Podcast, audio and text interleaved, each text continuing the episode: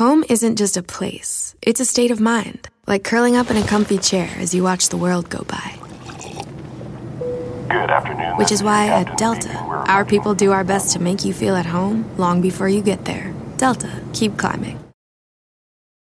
You like to watch new stuff, right? Well, go to Hulu and see what's new, because Hulu has new stuff all the time. Like Vanderpump Villa, the new docudrama starring Lisa Vanderpump, where first class luxury meets world class drama. A new season of The Kardashians starring The Kardashians, of course, and Grand Cayman, Secrets in Paradise, the sizzling new reality show set in the tropical Caribbean. It's all new and it's streaming now on Hulu.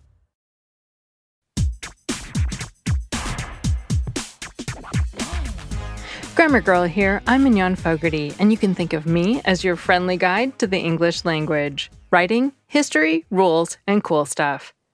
Today, I have a segment about Wakandan, Groot, and other languages of the Marvel Universe. A segment about how Easter and Passover are related linguistically, and finally, a Familect story about misunderstood pronouns. Kind of. April 26th is the release date for Avengers Endgame, which wraps up a 22 movie story arc in the Marvel Cinematic Universe. The film that started it all, Iron Man, was released in 2008. Since then, Marvel has released 21 separate movies, all with distinct but interconnected storylines. To say that fans are excited about the coming conclusion is an understatement. And spoiler alert, if you haven't seen Avengers Infinity War, you might want to skip ahead about five minutes. Okay, in that film, an alien known as Thanos, the Mad Titan, collects six Infinity Stones, powerful artifacts that existed before the universe was created.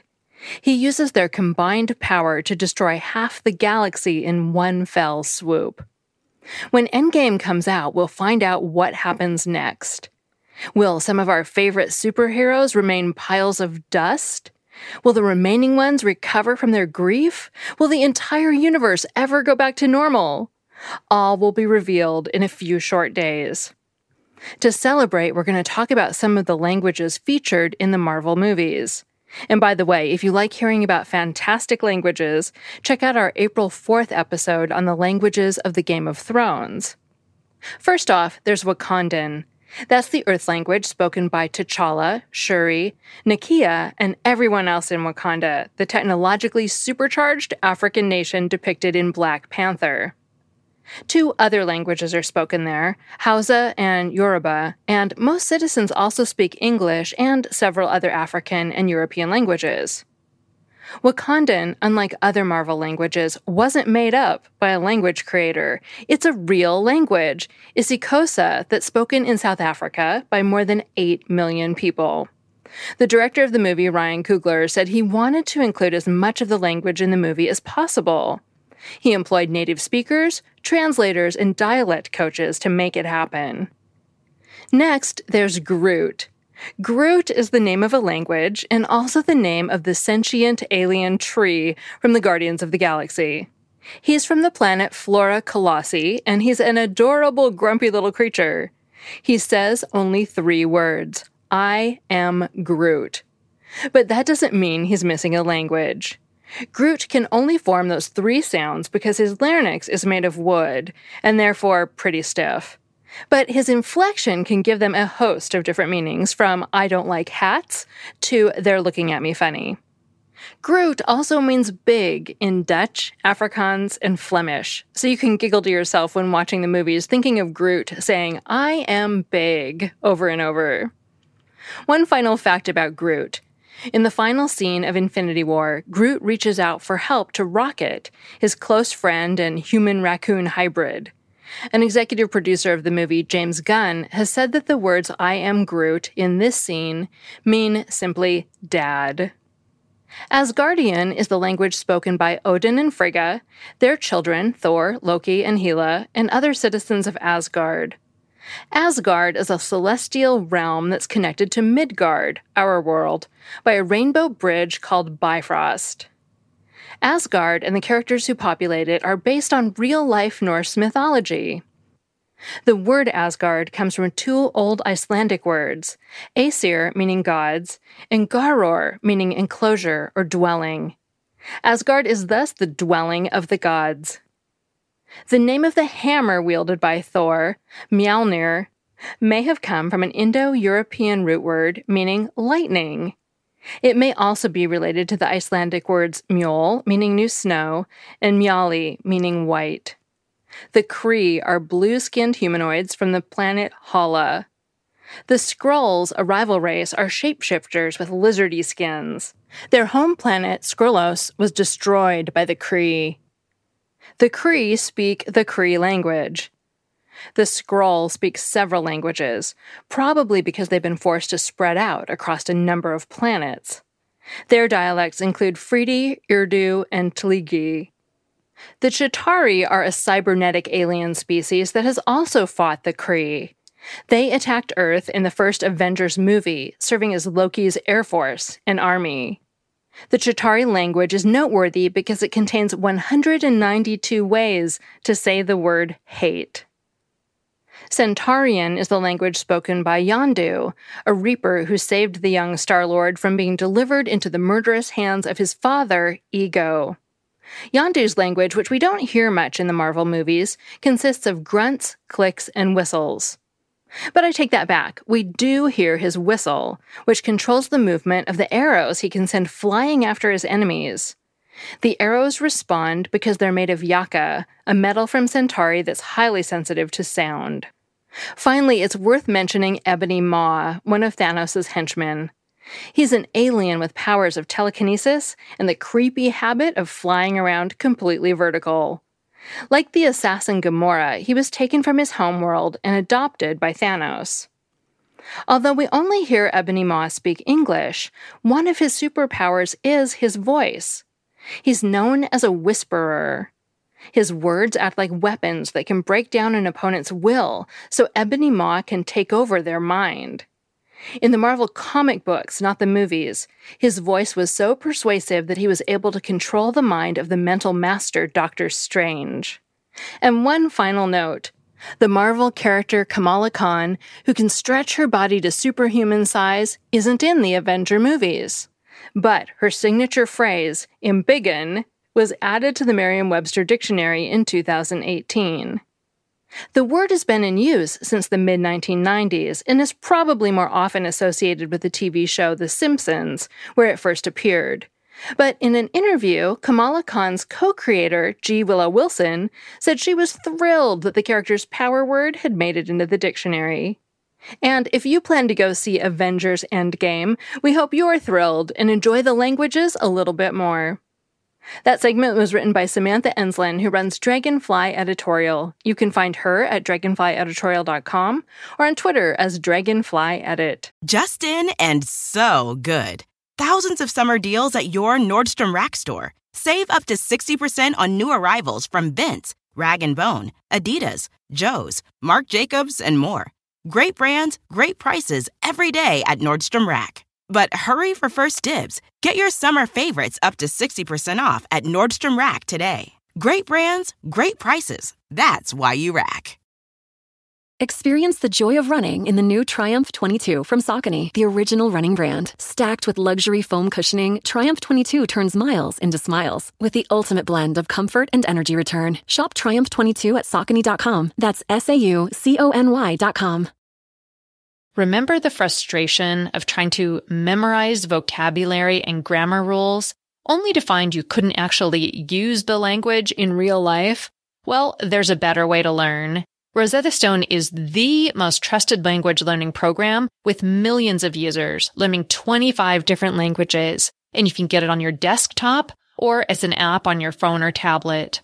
Rosetta Stone immerses you in many ways with its intuitive process. It's really different. You pick up the language naturally, first with words, then with phrases, and then with sentences.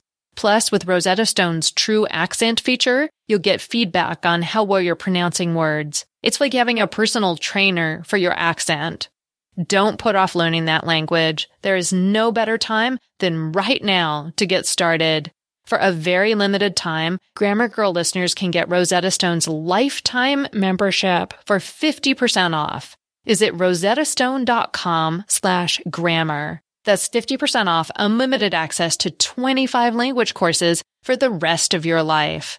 Redeem your 50% off at rosettastone.com slash grammar today.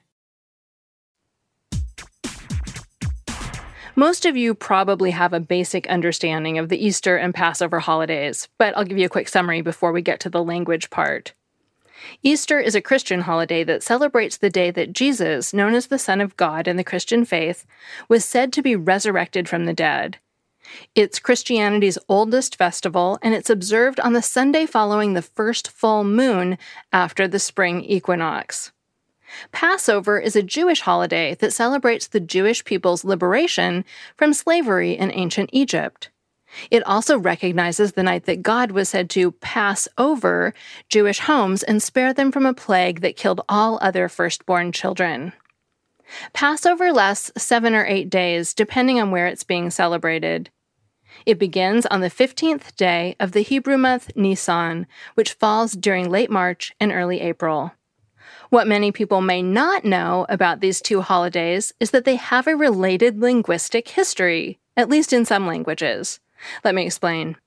Passover comes from the Hebrew word Pesach, which means to pass or spring over.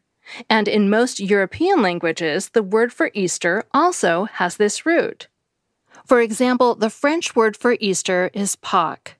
The Dutch word is Pasen, and the Spanish expression is Pascua de Resurrección.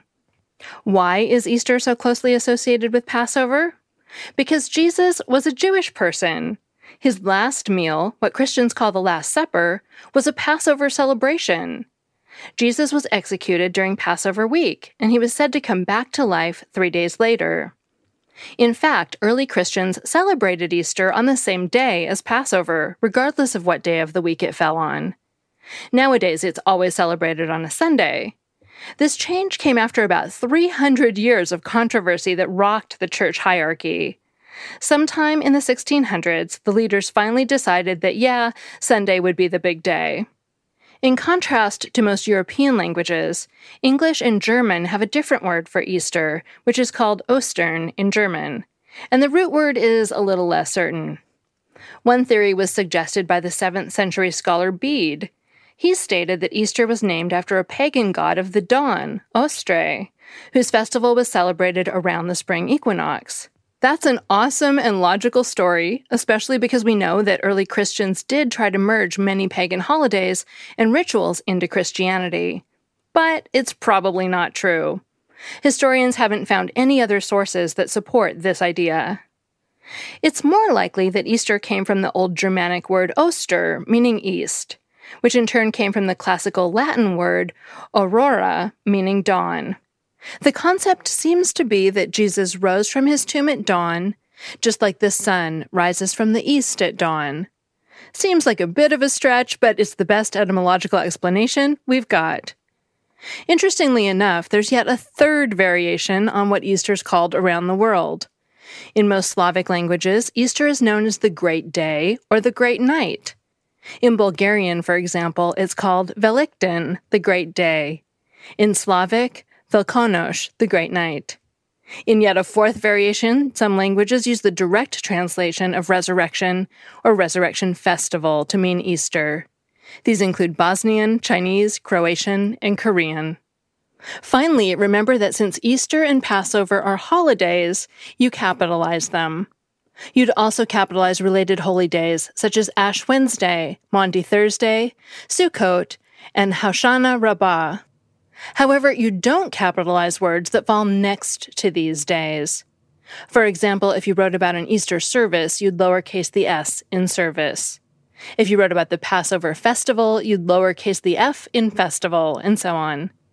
So that's our discussion for today. The word Easter in most European languages comes from the Hebrew word Pesach, which means Passover. The two words have a shared etymology and an intertwined history. And if you're celebrating, we hope you have a lovely holiday. That segment was also written by Samantha Enslen. Next, I have a Familect story from Laurel that's a little different from the other stories I've played for you. But I thought it was especially interesting because it shows how children can consistently make the same mistake when a name is like another word. It feels like a linguistics story to me.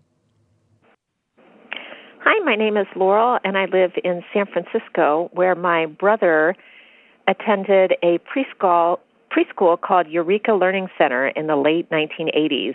And everyone said, Oh, you're going to love your preschool, Eureka Learning Center. And so he started calling it My Eureka Learning Center.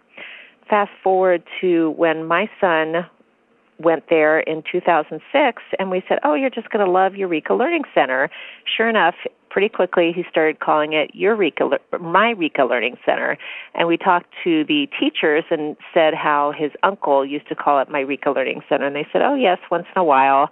People would start calling it that. So there was even a time where we went on a field trip and he kept calling it my Eureka Learning Center. And one of the other kids said, No, no, it's everyone's Eureka Learning Center.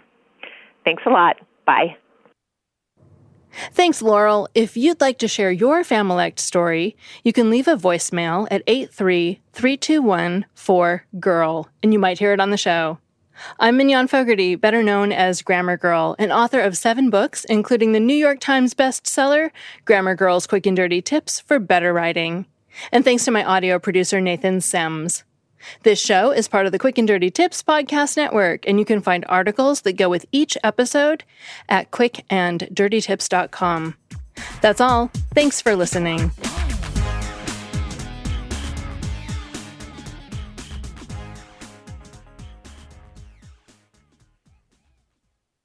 Justin and so good. Thousands of summer deals at your Nordstrom Rack store. Save up to 60% on new arrivals from Vince Rag & Bone, Adidas, Joe's, Marc Jacobs, and more. Great brands, great prices every day at Nordstrom Rack. But hurry for first dibs. Get your summer favorites up to 60% off at Nordstrom Rack today. Great brands, great prices. That's why you rack. Experience the joy of running in the new Triumph 22 from Saucony, the original running brand. Stacked with luxury foam cushioning, Triumph 22 turns miles into smiles with the ultimate blend of comfort and energy return. Shop Triumph 22 at Saucony.com. That's S A U C O N Y.com.